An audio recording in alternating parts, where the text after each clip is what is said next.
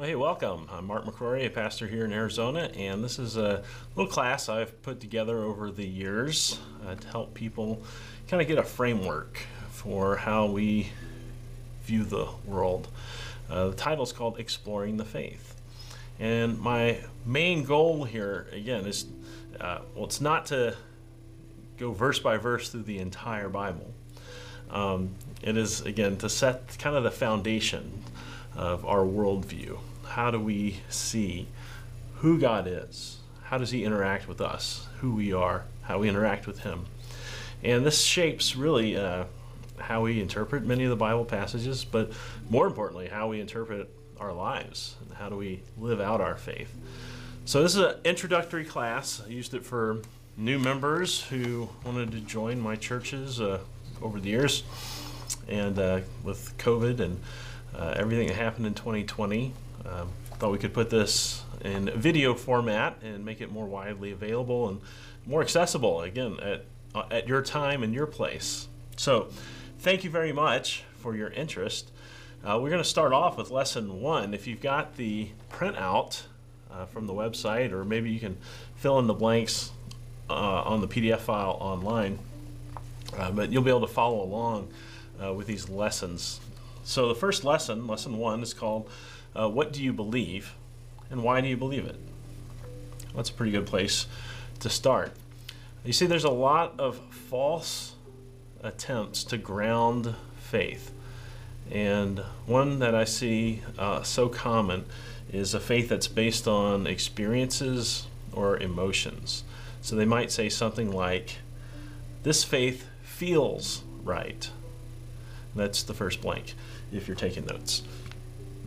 But so many experiences in churches, even in America and the West, too many of us have fallen into that trap of building our faith on our emotional experience.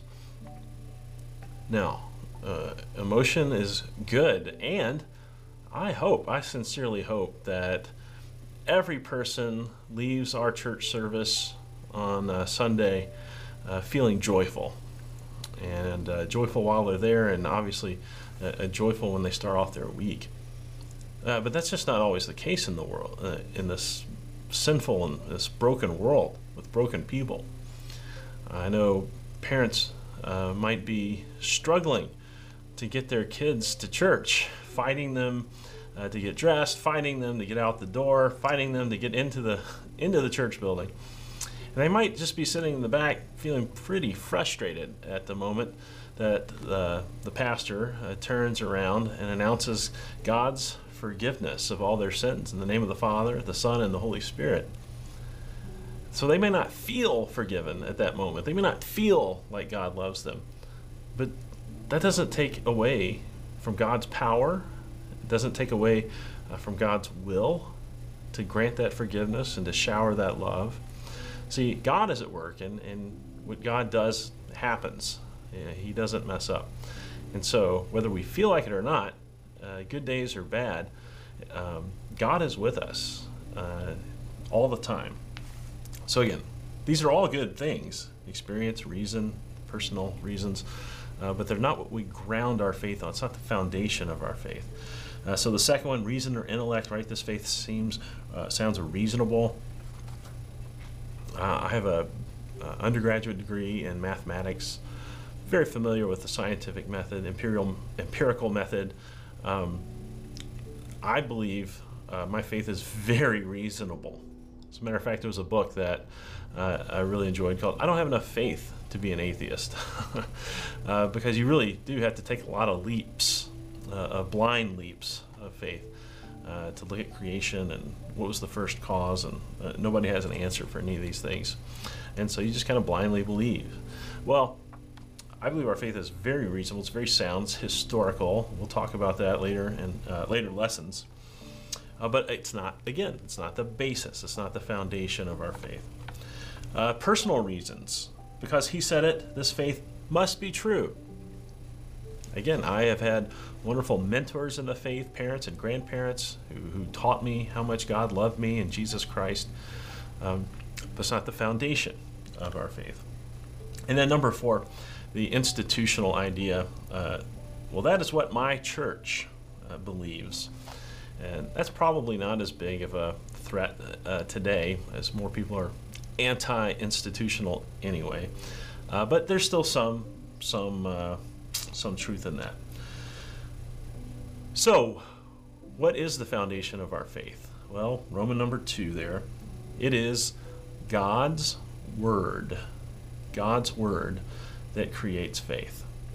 If we were to spend some more time in Acts chapter 10, Peter goes to share the gospel with Cornelius, a Gentile, a Roman army officer. And Peter shares the story of Jesus, that Jesus was crucified for your sins, that God raised him from the dead, proving that he is God, that his sacrifice was acceptable, that all our sins are forgiven, that eternal life is now available to us as well. And anyway, through that story, Jesus died and risen for you. The Holy Spirit comes down and grants faith to Cornelius and his household. They express gifts of the Holy Spirit in that moment, just as the apostles did on Pentecost Sunday. So God's Word is what creates faith. God's Word is the basis, the foundation for our faith. And Roman numeral 3, we get into some scripture passages that back that up. I'll just read a few.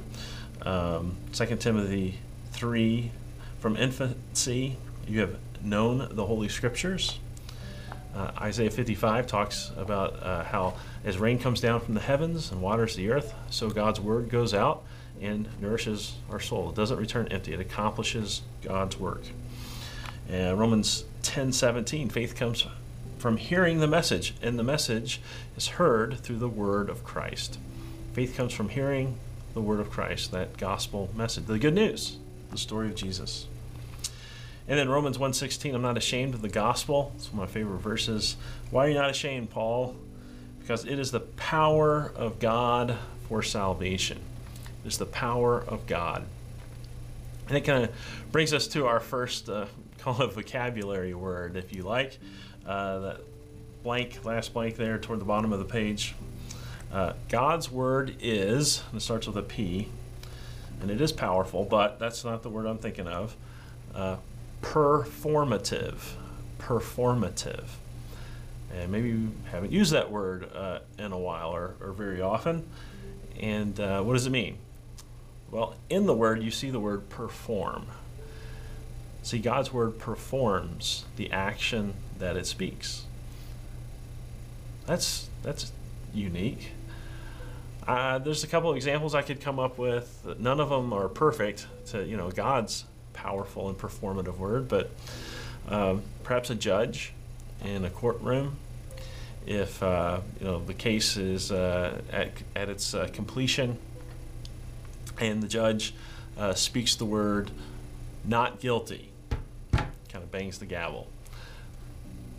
That's it. It's happened. When he spoke the word "not guilty," that defendant is now legally, officially, not guilty of the crimes that he was accused of. Well, when God speaks, like think of the very beginning of creation, right? In Genesis chapter 1, God said, "Let there be light," and there's light.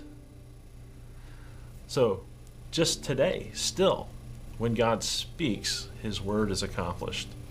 So when God says, "I forgive you," your sins are forgiven. By the speaking of His Word, He accomplishes His will. That's how awesome God's Word is. That's how powerful it is. And that's why it's the basis and the foundation of our faith. Now, speaking of the word faith, a lot of times we use that word faith as a term of religion or of a denomination, maybe. So faith is in the sense of Christianity, the Christian faith. There's 4 verses there at the bottom of the page. John 14:6, that's when Jesus said, "I am the way and the truth and the life. No one comes to the Father except through me. And there is the Word of God there assuring us that Jesus is enough and more than enough. He is the way for us to have access back to our Creator and eternal life. Acts chapter 4, verse 12, salvation is found in no one else. All right, Jesus is the way again. John 17, verse 3 says eternal life is this, right?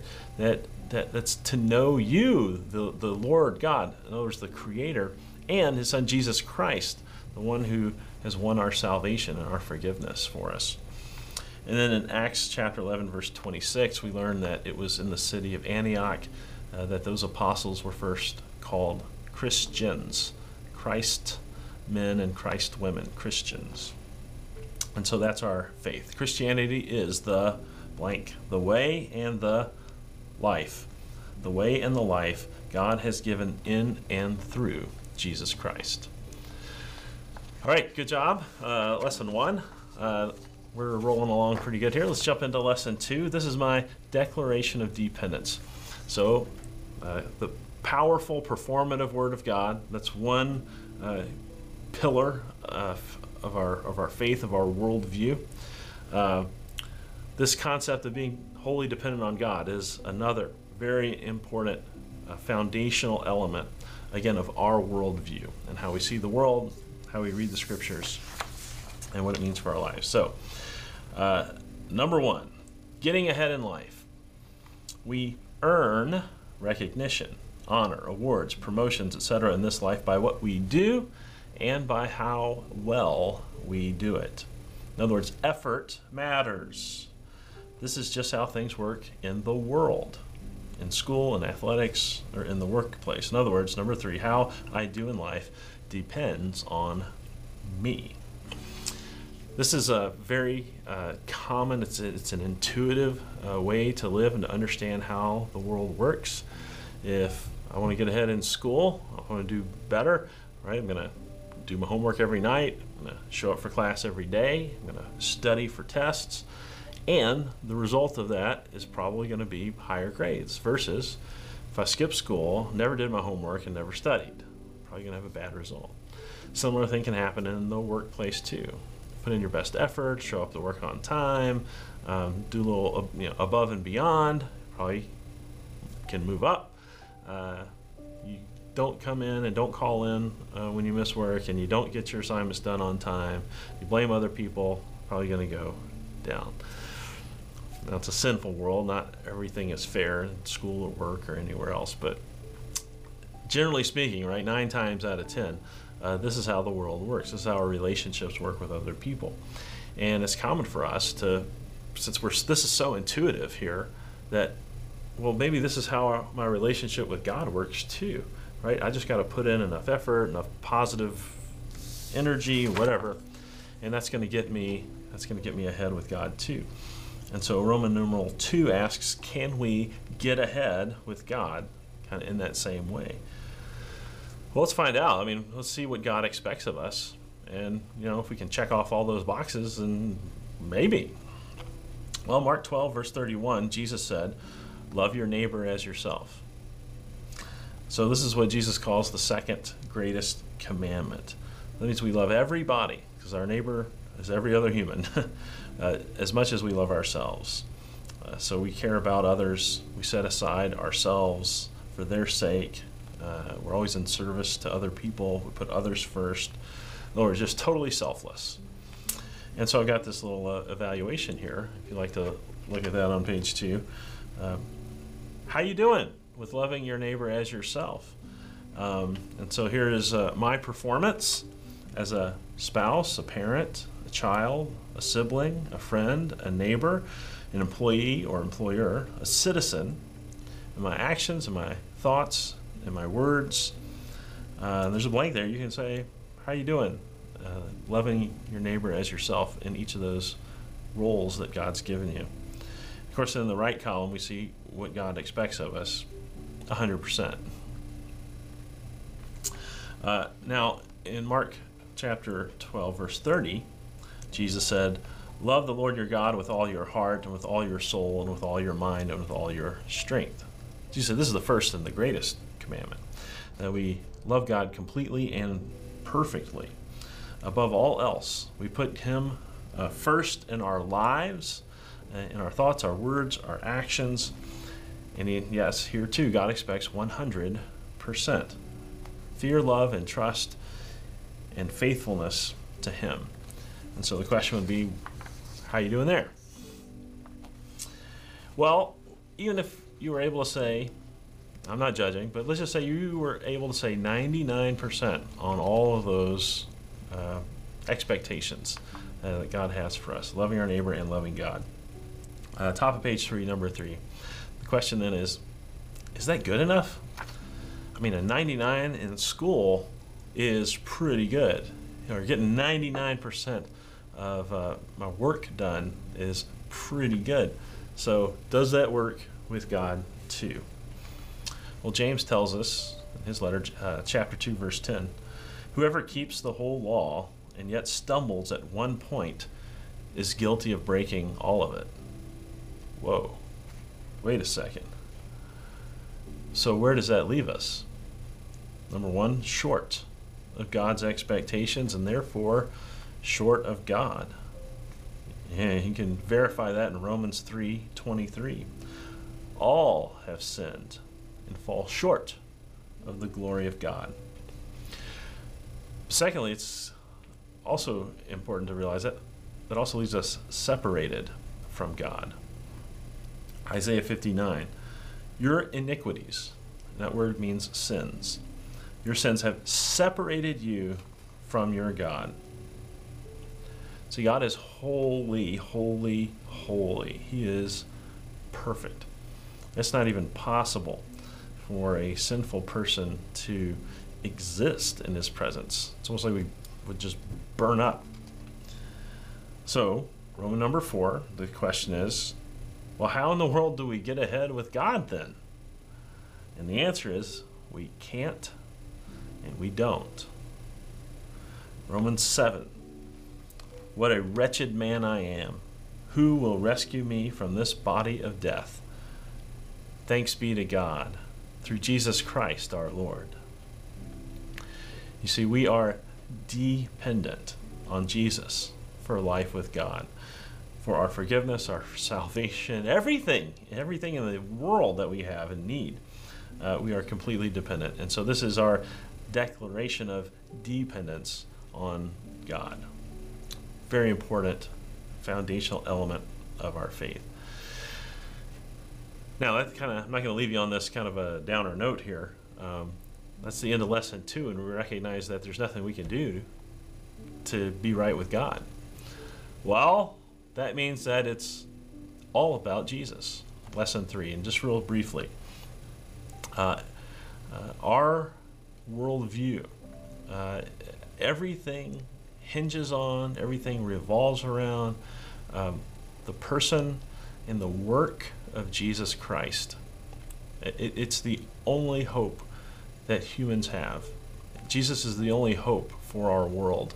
He's the only hope for our country. He's the only hope for our family. He's the only hope for you and for me. So our life with God is based on God's work, that's the blank there, God's work in Jesus Christ. So over 2,000 years ago, God became man in the person of Jesus Christ. Jesus took on our flesh, and he took on our sin. Look at 2 Corinthians 5:21. God made him who had no sin to be sin for us, so that in him we might become the righteousness of God. Number 3, Jesus perfectly fulfilled all of God's law, is the blank. He fulfilled God's law for us to redeem us from our sin and inability to perform up to God's expectations. Again, you can cite Galatians 4. But when the fullness of time had come, God sent forth his Son, born of a woman, born under the law, to redeem those who were under the law, so that we might receive adoption as sons. So our salvation, our eternal life is completely dependent upon the work that Jesus Christ has accomplished for us in the free gift that God gives to us via His Holy Spirit. Lesson 4, we're going to just briefly overview the Bible. We've talked about God's Word and how it's the foundation of our faith. And now we're going to talk a little bit more about, I call it one aspect of God's Word. It's probably the most popular thing that people think of when you say God's Word. Immediately, people just think Bible. But God's Word is more broad than that. So lesson 4, for the Bible tells me so, it's all about Jesus. This is going to be a recurring theme for us.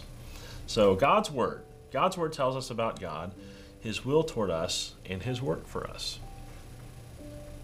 Now, I don't know if you've ever thought about this, but what is the only thing, or what are the only things that we can know about God? A lot of people have thought, pondered, philosophized, if that's a word, written about God, their thoughts on God, what they think God is like. But what can we humans possibly know? What are we capable of knowing about God? Well, only what He reveals to us. We're humans. We can't examine Him under a microscope or find Him with a telescope or conjure Him with our philosophies. The only thing we can know about the eternal, all-creating God of everything is what He tells us about Himself. And He tells us what we need to know in His Word. Number 2, God's Word in its different forms. So remember, it's not just the Bible. First, there's the spoken word. There is the Bible, the written word. And then there's God's Word made flesh, sometimes called the Word, capital W. Now, this is a tongue twister. Maybe God's Word about the Word is the Bible. Does that make sense? So God's Word to us about Jesus, the Word made flesh, is recorded in the Bible. And what is the Bible? Well, the Bible is the written Word of God, the first blank. It is a collection of books written at different times in different places by different people over the course of about 1,600 years. The books of the Bible have many different authors, but at the same time have only one author, capital A, who is God. The many different writers of the books of the Bible wrote what they did as they were inspired by God. 2 Peter chapter 1. Above all, you must understand that no prophecy of Scripture comes about by the prophet's own interpretation, for prophecy never had its origin in the will of man. But men spoke from God as they were carried along by the Holy Spirit. And 2 Timothy 3. Again, from infancy you have known the Holy Scriptures, which are able to make you wise for salvation. And then verse 16, all Scripture is God-breathed. That's the very literal translation of the Greek word there. But that's the word where we get inspired, that God-breathed. It is useful for teaching, rebuking, correcting, and training in righteousness. Now, because the Bible is inspired by the Holy Spirit, the Word of God, then it can be trusted. Last blank on the page. It is true and without error. In John 17:17, when Jesus is praying to His disciples for them, He prays, sanctify them by the truth. Your Word is truth. Now, if you want more information on how reliable the Bible is, or actually even on any questions about the existence of God, or is Jesus the only way? Some of the things that we've touched on in this lesson. I've got a whole other series that's called Tough Questions About God. And so look that up, whether you're watching the videos or you're listening on the podcast. They're available on both those platforms. Tough Questions About God, if you want to dig a little deeper into those topics.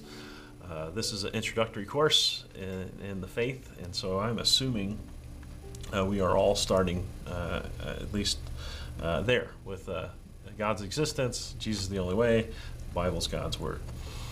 All right, I'm on page 5 of the handout, and Roman numeral 3 says, about the Bible, there's two main parts. There's the Old Testament and there's the New Testament. 66 books in all. The Old Testament, you can see here, it's divided up into 39 books. Even that Old Testament is divided into different type genres, if you will, and sections. So you can have the law, and the prophets, you have the Psalms, and the writings. And then in the New Testament, there's 27 books. It goes Matthew to Revelation, and it's typically also divided into parts. You got the Gospel and Acts. You've got the Pauline epistles, in other words, the letters written by Paul. And you have the general epistles, letters written by other Christians in the first century, just to the church in general. And at the very end, you got this prophetic book called Revelation. Part 4 here, what the Bible is about. The Bible tells us many things. It tells us about God, who He is, what He expects of us, and what He's done and still does for us. Tells us about His love for us and His grace in creating and saving us and giving us new life. The Bible tells us who we are and whose we are. But ultimately, God's Word in the Bible is about, again, the Word, Jesus. It's about God's love, mercy, grace, and forgiveness in Jesus Christ. He is the center. He is the heart of all of Scripture, both the Old and the New Testament. Now look at Luke 24.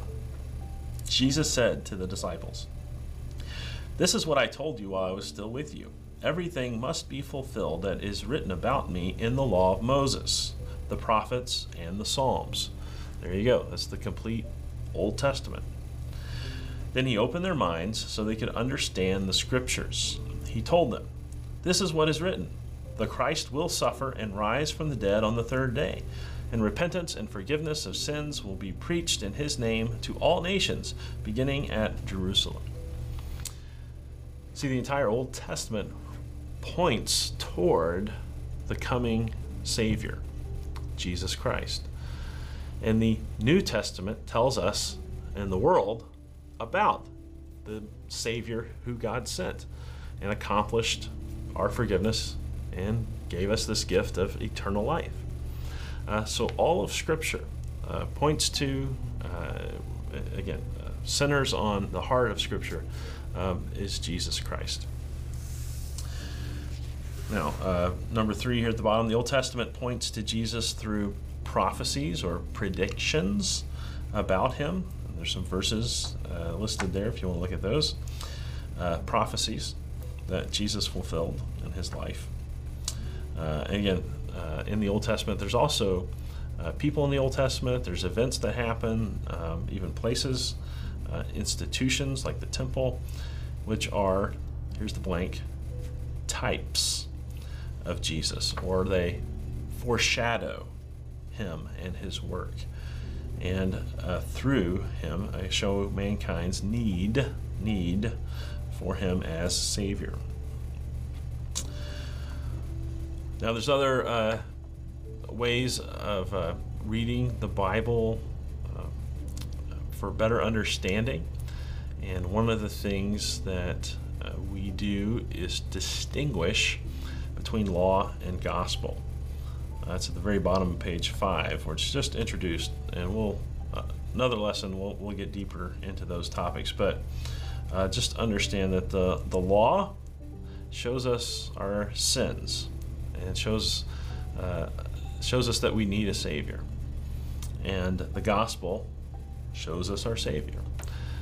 Remember, God's Word shows us things about Himself, reveals to us who He is, what He's doing in our lives, what He's doing in the world. And so in the law of His Word, He shows that we are sinners and we need help. And then in the Gospel parts of His Word that He's revealed to us, who our Savior is. And how wonderful it is to know God and to know Jesus Christ.